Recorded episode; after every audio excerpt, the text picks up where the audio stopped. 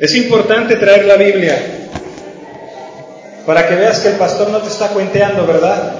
Que lo que te está diciendo está en la palabra de Dios. De eso se trata. Venimos a estudiar la palabra de Dios, no lo que diga este señor de acá enfrente, ¿verdad? Amén. Vamos a, a leer la palabra de Dios. Hemos estado estudiando el libro de Jonás. Estamos ya llegando al final de nuestro estudio. Y quiero que vayas conmigo al libro de Jonás. Es un libro muy pequeñito. Está en el Antiguo Testamento. Un libro apenas ocupa una página en tu Biblia. Y vamos a leer la palabra de Dios, vamos a estudiar el capítulo 4. Y después de leer la palabra de Dios vamos a orar. Vamos a pedirle al Señor que bendiga este tiempo de estudio juntos. ¿Lo tienes ahí? Jonás capítulo 4, esta es la palabra de Dios. Dice, pero Jonás se apesadumbró en extremo y se enojó. Y oró a Jehová y dijo, Ahora, oh Jehová, ¿no es esto lo que yo decía estando aún en mi tierra? Por eso me apresuré a huir a Tarsis, porque sabía yo que tú eres Dios clemente y piadoso, tardo en enojarte y de grande misericordia, y que te arrepientes del mal. Ahora pues, oh Jehová, te ruego que me quites la vida, porque mejor me es la muerte que la vida. Y el Señor le dijo, ¿haces tú bien en enojarte tanto? Salió Jonás de la ciudad y acampó hacia el oriente de la ciudad, y se hizo allí una enramada y se sentó debajo de ella a la sombra hasta ver qué acontecería en la ciudad. Y preparó el Señor Dios una calabacera, la cual creció sobre Jonás para que hiciese sombra sobre su cabeza y le librase de su malestar. Y Jonás se alegró grandemente por la calabacera. Versículo 7. Pero al venir el alba del día siguiente, Dios preparó un gusano, el cual hirió la calabacera y se secó. Y aconteció que al salir el sol preparó Dios un recio viento solano, y el sol hirió a Jonás en la cabeza, y se desmayaba, y deseaba la muerte, diciendo, mejor sería para mí la muerte que la vida. Entonces dijo Dios a Jonás, ¿tanto te enojas por la calabacera? Y él respondió, mucho me enojo, hasta la muerte. Y dijo el Señor, ¿tuviste tu lástima de la calabacera en la cual no trabajaste, ni tú la hiciste crecer? que en espacio de una noche nació y en espacio de otra noche pereció. Y no tendré yo piedad de Nínive, aquella gran ciudad donde hay más de ciento veinte mil personas que no saben discernir entre su mano derecha y su mano izquierda y muchos animales. Hasta aquí vamos a leer la palabra de Dios. Padre Celestial, te damos gracias por tu palabra. Te damos gracias, Señor, porque reconocemos que toda palabra en este libro ha sido inspirada por ti. Porque sabemos, Señor, que tu palabra es útil para redarguir, es útil para instruirnos en justicia, y tu palabra penetra, Señor, hasta lo más profundo de nuestro ser, nuestra alma, nuestro espíritu. Señor, esta mañana te pedimos que seas tú el que nos hable. Sé tú, Dios, el que hable en nuestros corazones, el que modele nuestra vida como el alfarero modela el barro. Sé tú, Señor, el que toque nuestra vida no permitas, Dios, que un simple hombre cometa errores hablando de sí mismo. Solamente queremos hablar de ti y de tu palabra. En el nombre de Jesús. Amén.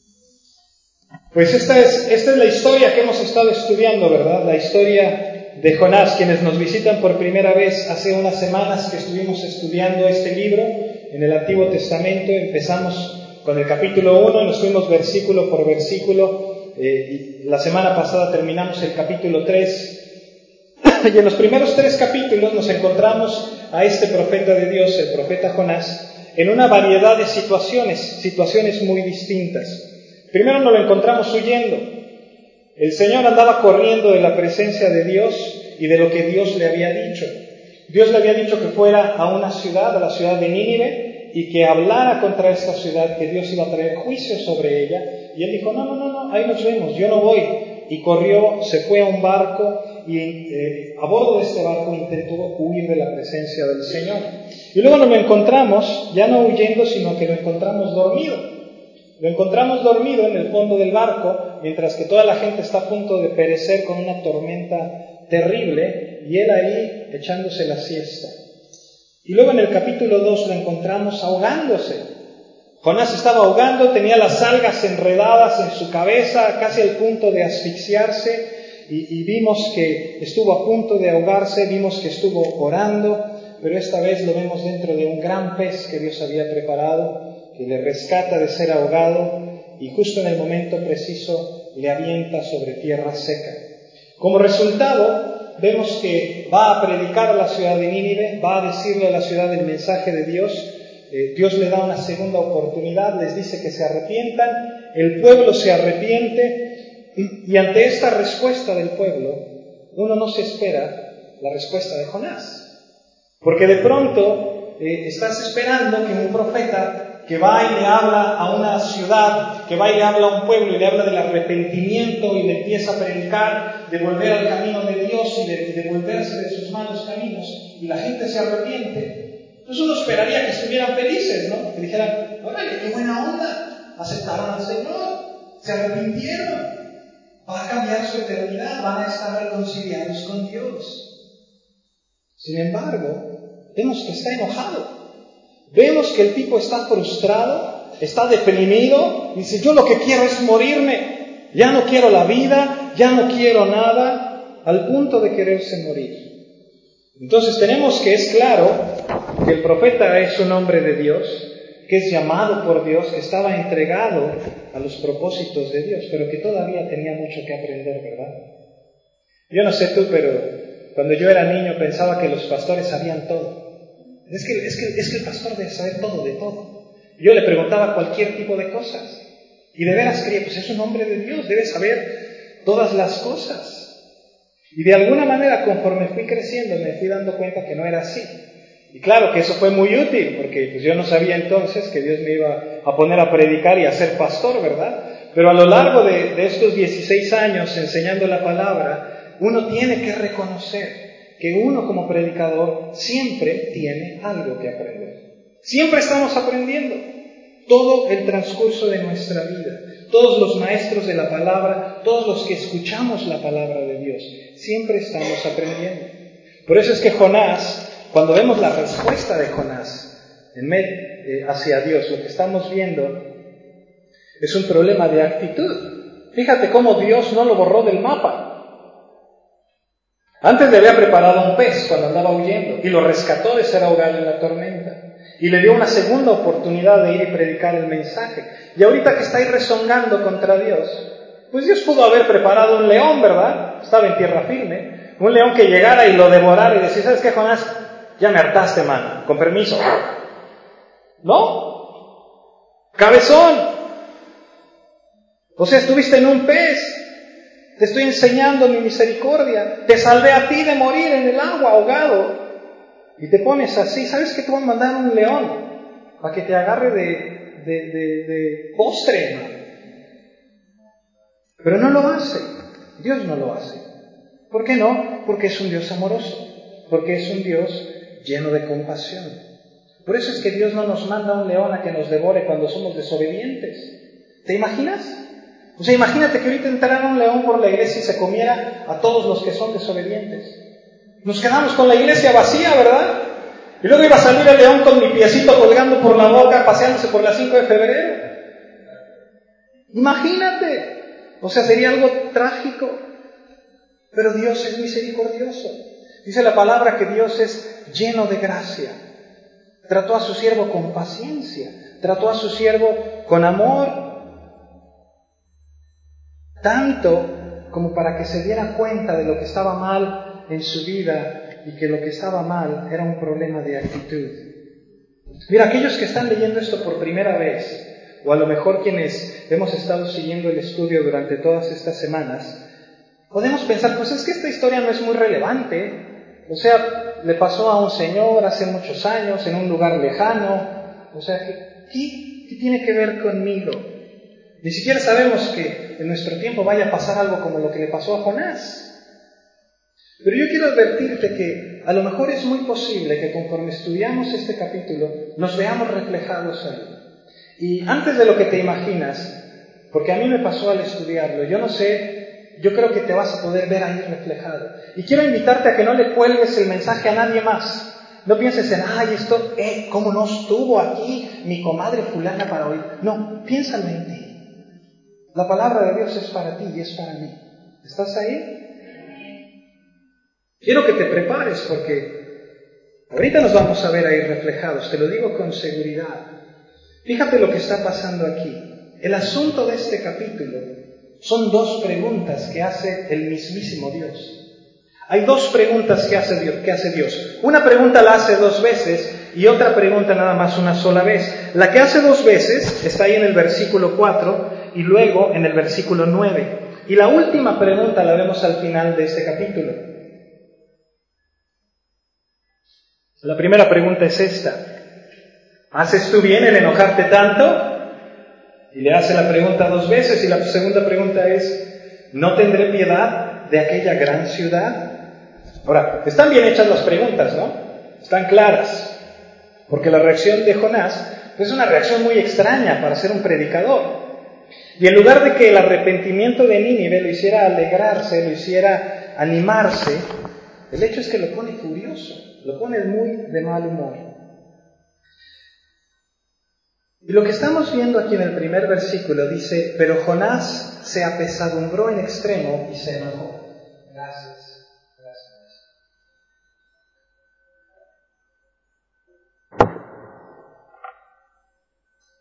Como el desastre que esperaba Jonás no sucedió, ¿te fijaste cuando leímos que dice que se fue afuera de la ciudad y se sentó y estaba así como que, a ver a qué horas cae el azufre y el fuego y la ira de Dios sobre la ciudad? Y está ahí esperando y no pasa nada. Dios, Dios nos perdona. Y está el tipo frustrado, está enojado, está furioso. Ahora, no creas que es el mismo Jonás desobediente que conocimos en el capítulo 1.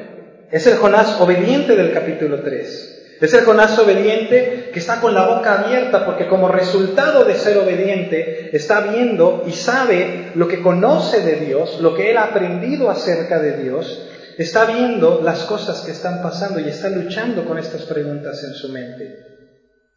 Son preguntas con las que cada generación tenemos que luchar. Son preguntas que tú y yo nos hemos hecho. Aunque haya ido a donde fuera que que Dios le dijo que fuera, aunque haya dicho lo que Dios le dijo que dijera, no estaba en armonía con el plan de Dios. Y yo creo que es una palabra de advertencia para nosotros porque a veces puede que vayamos a donde nos dicen, puede que digamos lo que nos dicen, puede que hagamos lo que nos dicen, pero que vivamos fuera de las expectativas de Dios, fuera de lo que Dios está esperando de nosotros como hijos de Dios. Y entonces estamos viviendo en el centro de nosotros mismos, en el centro de nuestra voluntad, en el centro de lo que yo quiero y no en el centro de lo que Dios quiere. Y Jonás está luchando con un asunto con el que todos nosotros tenemos que luchar. Todos nosotros, los que caminamos en el camino de la fe, tarde o temprano, vamos a luchar con este problema y probablemente más temprano que tarde. ¿Sabes cuál es el problema? Es la pregunta de la soberana gracia de Dios. La pregunta de la soberana gracia de Dios. Yo sé que te quedaste así como que, eh, ok, ¿de qué está hablando el pastor con eso de que la soberana gracia de Dios? Barájemelo más despacio. Es algo muy importante. Yo estaba esperando que, que de alguna manera podamos entender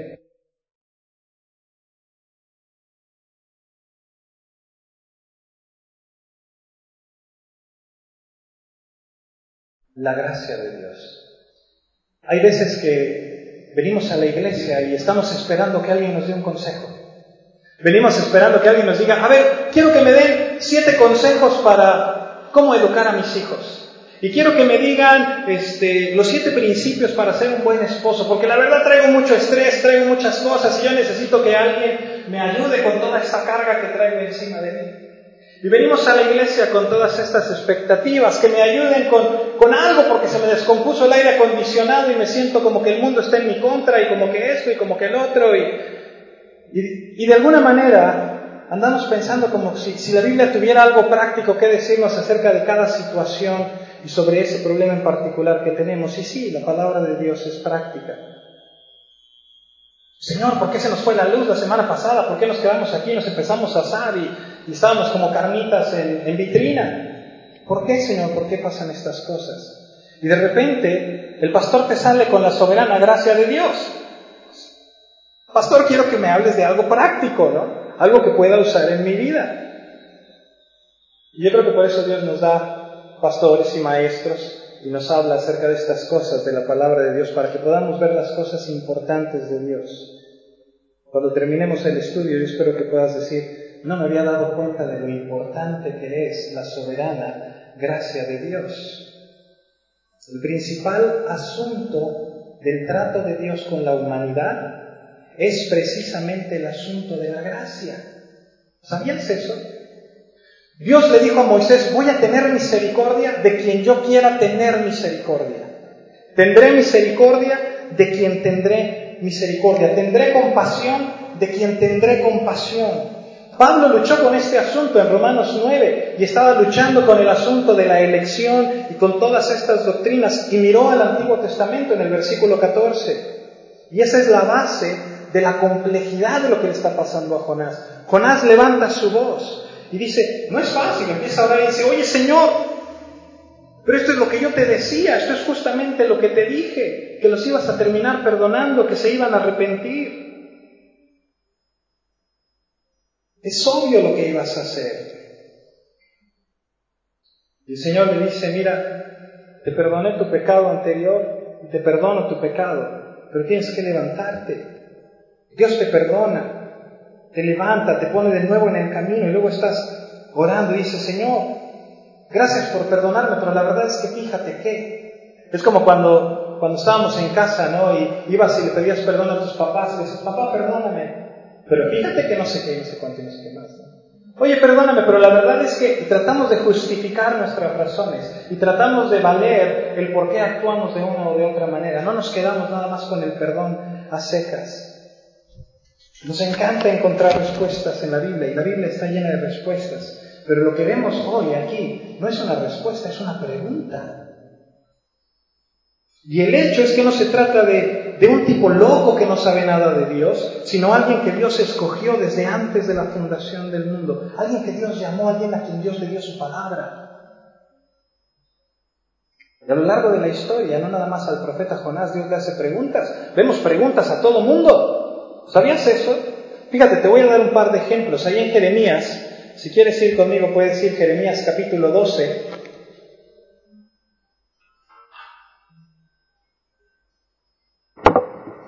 ¿Estás aquí? ¿No te me has perdido? Ok. Jeremías capítulo 12. Fíjate lo que dice. Desde el versículo 1. Dice, justo eres tú, oh Señor, para que yo dispute contigo. O sea, empieza diciéndole, Señor, tú eres justo.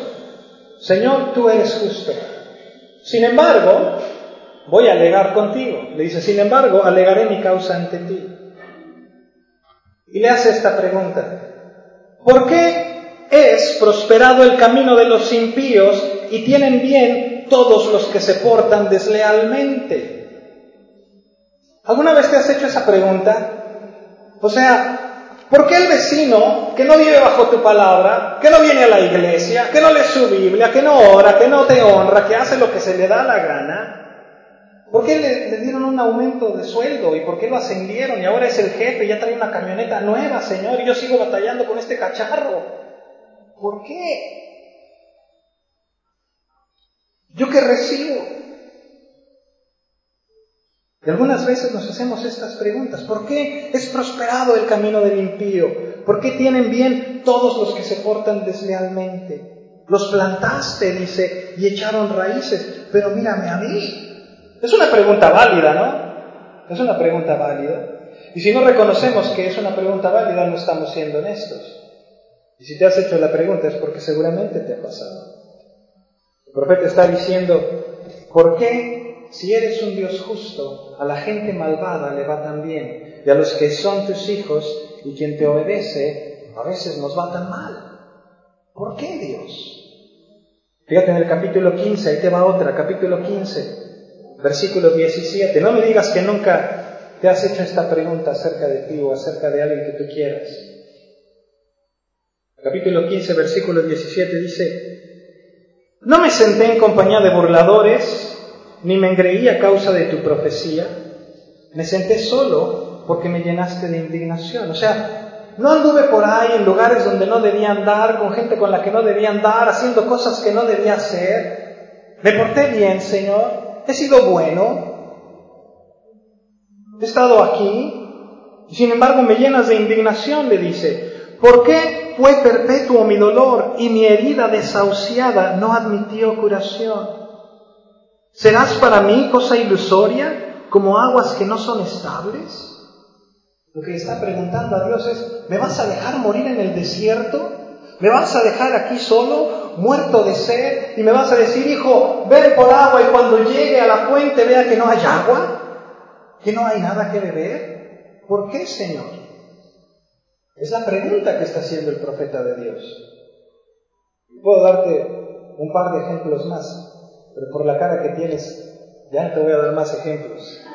Déjame decirte algo. Tratemos de dejar de ser la gente que siempre tiene las respuestas. Siempre queremos tener respuestas a todo, ¿verdad? Y yo me las sé de todas, todas.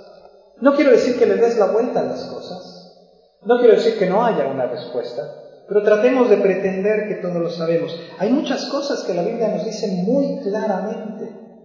Y hay muchas otras cosas que el Señor no nos dice con toda claridad. ¿Cómo podemos entender con una mente finita y limitada a un Dios eterno, a un Dios inmenso, a un Dios que no está limitado? Hay muchas cosas que tú y yo jamás las vamos a entender hasta el día que estemos delante de la presencia de Dios hasta el día que le podamos ver cara a cara y que seamos restablecidos completamente delante de Él.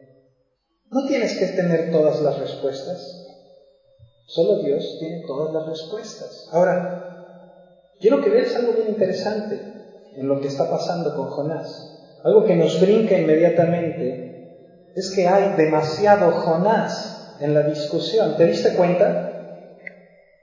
Oh Señor, le dice, Vuélvete a Jonás. ¿No es esto lo que yo decía cuando estaba en mi tierra? Por eso yo huí de Tarsis, porque yo sabía, quítame mi vida, porque yo me quiero morir. ¿Te diste cuenta? Mi, yo, mi, me, conmigo. Yo primero yo, después yo, al último yo, y al final, yo. Y cuando tú y yo nos encontramos discutiendo con Dios, si somos honestos, vamos a descubrir que hay demasiado Jorge en mis preguntas. O ponle tu nombre, ¿verdad? No quiere decir que yo tenga la culpa de tus problemas. Hay demasiado yo. Hay demasiado yo, mi, me conmigo. ¿Qué ha pasado? Por lo menos en mi caso. Lo que estamos viendo es un asunto de la palabra de Jonás contra la palabra de Dios. Jonás cree que su palabra es mejor. Jonás cree que es más sabio que Dios. Jonás cree que lo que él dice y lo que él quiere es lo que Dios debería de hacer. Mira nomás, poca cosa. ¿Te ha pasado? Sí, sí, yo ya sé lo que dijo Jesús. Sí, ya sé lo que dice la Biblia, pero, pero yo creo que mejor deberíamos de hacer esto o lo otro. ¿Te ha pasado? Sí, yo sé que leí que la Biblia, pero pero pues no sé, como que pienso que mejor... ¿Qué es lo que le está pasando a Jonás? Yo voy a seguir haciendo pues lo que yo, yo, pienso, ¿no? Espero que no te importe. Ya sé que la Biblia lo dice claramente, pero, pero quiero hacerlo de esta manera.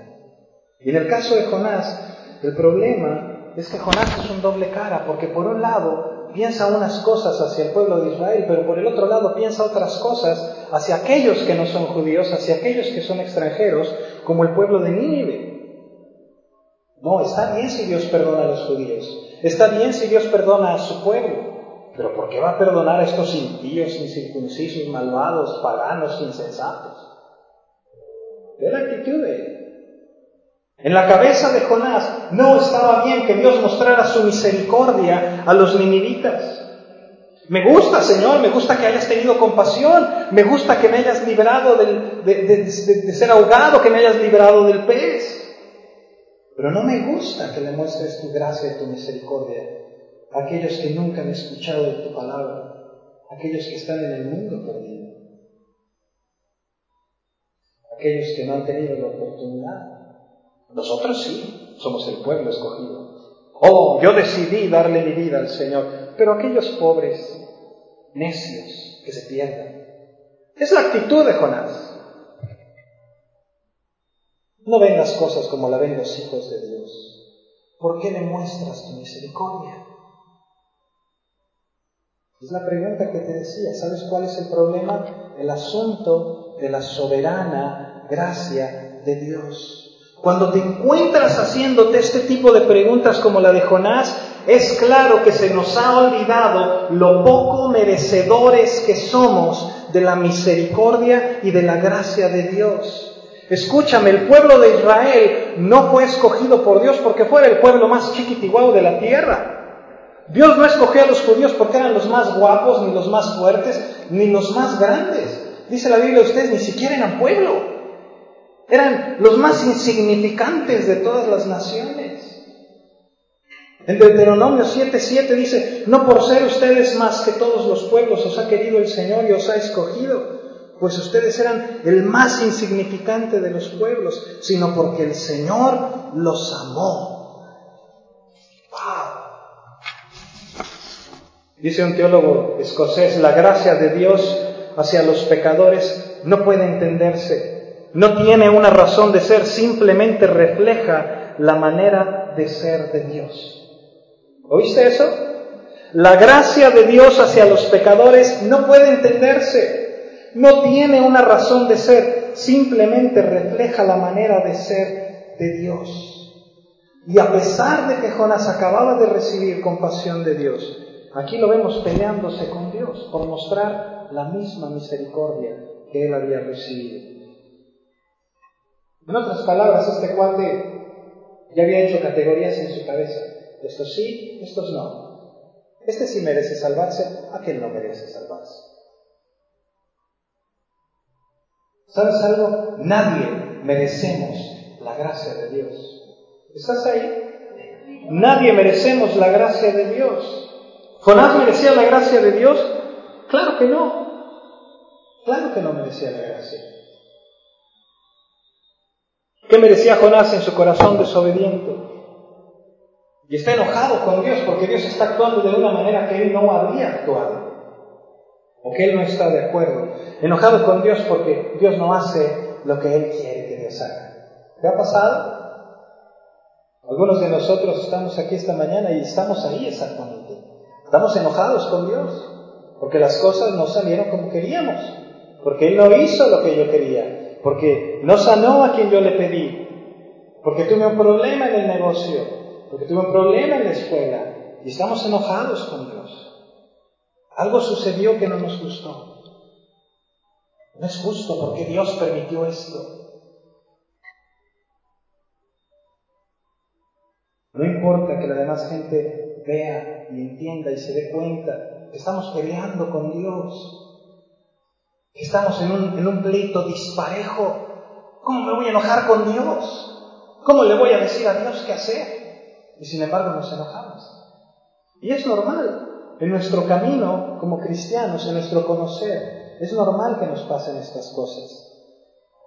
El problema es que pensamos que íbamos a ser perfectos. Pensamos que cuando aceptáramos a Jesús en nuestro corazón, la vida iba a ser color de rosa y todo iba a ser muy bonito y que si yo hacía lo que dice Mateo 6:33, busca primeramente el reino de Dios y todas las cosas te serán añadidas, pensamos que todas las cosas se refiere a cosas económicas, se refiere a una gran casa a la orilla del mar, se refiere a un auto último modelo, una serie de cosas que no es lo que está diciendo la palabra.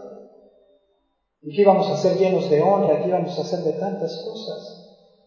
Y de pronto no te dan ni siquiera los puntos del Infonavit, te corren del trabajo, se va tu hijo de la casa y estás enojado con Dios. ¿Por qué, Señor? ¿Por qué, Dios? Si vamos a ser el matrimonio perfecto, si vamos a ser los padres perfectos, ¿por qué? Como Dios no cumple las expectativas de Jonás, entonces Jonás decide deprimirse. Se deprime y se entristece. Oh Señor, te ruego que me quites la vida. porque mejor me es la muerte que la vida. ¿Leíste eso? Entonces el Señor le dice, mira Jonás, mejor déjame hacerte una pregunta. Porque se me hace que no estás pensando las cosas bien. Y el Señor le dice, Jonás, haces tú bien en enojarte tanto. La pregunta de Dios no es si estás enojado, la pregunta de Dios es si es justo que estés enojado, si es correcto que estés enojado, si haces bien en enojarte. Y el meollo del asunto es si Jonás, como representante del pueblo de Dios, sin merecerlo, porque Dios le escogió, porque fue Dios el que le llamó, de un pueblo que fue favorecido, incluso cuando el pueblo le dio la espalda a Dios y que caminó bajo sus propios deseos. La pregunta es, como profeta en medio de su desobediencia ha visto la mano de Dios salvando su vida. Ahora, ¿tiene Jonás razón? ¿Tiene razón en estar objetando que Dios muestre su misericordia para salvar a otro pueblo? Para salvar a esa nación pagana. La respuesta, hermanos, es que ni Jonás, ni tú, ni yo, ni nadie podemos retar a Dios. Ni tenemos el derecho de cuestionar la misericordia de Dios. Déjame terminar con esta idea. ¿Has sido capturado por la gracia de Dios? ¿Te ha agarrado la gracia de Dios? Ahora, te estoy haciendo una pregunta muy intencional, porque fíjate, no te dije, ¿has aceptado a Cristo en tu corazón? Que es una pregunta muy famosa, ¿verdad? En el, sobre todo en el círculo que nos movemos como cristianos. Pero es mucho más bíblico preguntarte, ¿has sido capturado por la gracia de Dios. Has sido cautivado por su gracia. Has pasado al punto en el que la gracia de Dios te agarró a ti. Has pasado de un punto en el que la Biblia era un libro muerto, un libro que estaba ya arrumbado, llenándose de polvo y que de pronto lo tomas y, cobra vida en tus manos y lo lees y te transforma y te llena. Y antes no tenía, antes yo a la iglesia no hubiera ido ni aunque me llevara. Pero la gracia de Dios te ha agarrado, la gracia de Dios te ha capturado y ha transformado tu vida. ¿Qué pasó cuando abriste la vida? ¿Qué pasó cuando escuchaste de un Cristo crucificado que dio su vida por ti? De pronto se convirtió en el asunto más importante al punto de darte cuenta que estamos muertos en nuestras transgresiones y en nuestro pecado. ¿Por qué te hago esta pregunta, hermano? Porque el fariseísmo está vivo, está vivo y está activo en las iglesias en la actualidad. ¿Estás oyendo esto? Hay personas que no han sido atraídos a la gracia de Dios. Hay personas que no han sido agarrados por la gracia de Dios. Hay personas que quieren sentirse bien consigo mismo, que vienen a la iglesia, que se ven como cristianos, que hablan como cristianos, que aprenden a decir algunas cositas como cristianos, pero que realmente es una cosa de fachada, es una cosa de afuera y no una transformación genuina del corazón y no una transformación de adentro hacia afuera. Gente que no tiene amor por los perdidos, Gente que no tiene amor por la palabra de Dios. No, esa gente tiene todo lo que se merece. Por pecadores, por idólatras, por no creerle a Jesús. Toda la gente que va a esos lugares, que hace esas cosas, que dice esas cosas. Esa no es la respuesta de una persona que ha sido capturada por la gracia de Dios. Porque en la gracia de Dios en la gracia de Dios ese soy yo. Yo era el que iba a esos lugares. Yo era el que hacía esas cosas. Yo era el que pensaba esas cosas. Pero en la gracia de Dios, yo era el que creía en esas tonterías. Él agarró tu corazón. ¿Estás ahí? Mira, toda la gente que cree y que piensa en cosas equivocadas, cosas tan equivocadas, tan lejos de la palabra de Dios, ¿por qué creen eso? porque son paganos, porque no conocen a Dios. Y entonces nos preparamos en una plataforma y señalamos, pobres necios. Nosotros hemos sido redimidos. ¿Debemos tratarles con desprecio porque no hacen lo que Dios manda? Claro que no. Claro que no. No debemos ser como Jonás, no debemos enojarnos con Dios, debemos decir, Señor, tuviste misericordia de mí. Tú tuviste misericordia de quien tú tuviste misericordia. ¿Por qué hacía Jesús enojar tanto a los fariseos? Porque los fariseos querían vivir su religiosidad. Oh Señor Jesús, nos vemos esta tarde en el templo cajita de arriba, tus legos y tu vestimenta y la palabra enrollada en el brazo y tienes que venir si tú eres un rabino y, y venir y declarar el rollo de la ley. El Señor dice, ¿sabes qué? No, no puedo. Estoy ocupado, mira, ve a saqueo. A saqueo, pero eres un publicano, pecador que roba y que miente y que es la cosa más espantosa de la creación. ¿Y? Yo amo. Tengo misericordia para él. Y vine a salvar lo que estaba perdido. Pero se junta con prostitutas, pero se junta con ladrones, pero se junta con mentirosos, pero se junta con recolectores de impuestos. Y su misericordia, su gracia. ¿Te acuerdas de la parábola del hijo pródigo en Lucas 15? Lucas 15, 27. Viene el hijo pródigo después de haber malgastado toda la herencia, después de llegar lo más bajo que pudo llegar, llega a casa de su padre, su padre corre a su encuentro, lo recibe, lo viste, le pone un anillo, hace una fiesta, mata al becerro gordo. ¡Wow! El padre está emocionado porque el hijo volvió al camino y le recibe con los brazos abiertos. ¿Y qué pasa en Lucas 15, 27? Viene el padre y le dice a su hermano, aquí está tu hermano, vamos a matar al becerro gordo porque tu hermano ha sido recibido bueno y sano, alégrate. ¿Y sabes qué hace el hermano? Dice la palabra, entonces se enojó y no quería entrar. Se enojó y no quería entrar. ¿Sabes por qué se enojó? Porque no entendía la gracia de Dios. No entendía lo que estaba haciendo Dios. Le dijo al papá, si ve a Lucas, todos estos años te serví, todos estos años fui como tu siervo, todos estos años hice y torné y deshice yo, yo, yo, mí, me, conmigo. ¿Y a mí cuándo me has hecho matar al becerro Pero a este sí. Esa es la gracia de Dios. Déjame decirte algo, Dios no te ama por tus lindos ojos ni porque te peines bonito.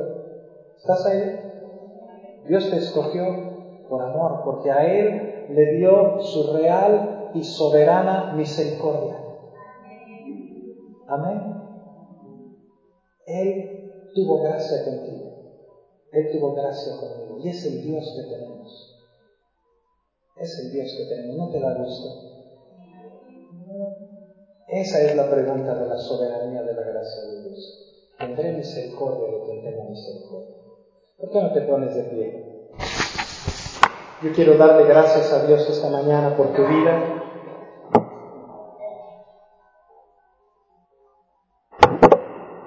Y quiero invitarte también. Si en algún punto de lo que estuvimos platicando esta mañana, tú te has sentido que estás enojado con Dios, Tú te has sentido que, que sí vienes a la iglesia y sí lees la Biblia y sí platicas con hermanos y les llamas hermanos y hermanas, pero de pronto sientes que hay algo en tu corazón, algo como que, como que algo falta, como que algo no ha hecho clic en tu corazón, como que no te sientes agarrado por la gracia de Dios. Quiero invitarte esta mañana a que le digas al Señor, Señor, agárrame con tu gracia. Señor, transforma mi vida, transforma mi corazón. Lléname de ti, cierra tus ojos. Padre, te damos gracias esta mañana, Señor, por lo que hemos escuchado hoy acerca de ti. Señor, reconocemos que muchas veces hemos volteado al cielo y hemos alzado nuestra voz contra ti. Y hemos dicho que eres injusto, Hemos dicho que eres un Dios enojado, hemos dicho que eres un Dios que no le importa. Señor, te pedimos perdón, porque no sabíamos de lo que hablábamos. verdaderamente, Señor, podemos ver tu gracia. Podemos ver que sin necesidad tú enviaste a tu único Hijo a morir por nosotros en la cruz. Sin obligación, tú pagaste el precio que teníamos que haber pagado nosotros en esa cruz. Y derramaste tu sangre por mis pecados. Y te damos gracias, Señor, por haber escogido a cada uno de los que están aquí, a cada uno que tú has transformado sus vidas y les has dado ese nuevo nacimiento. Ayúdanos, Señor, a caminar en tu camino. Ayúdanos a honrarte con nuestra vida. Ayúdanos, Señor, a ser fieles a ti.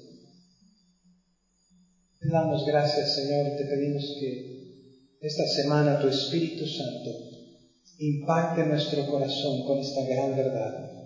Que tu misericordia, que tu gracia es soberana. En el nombre de Jesús.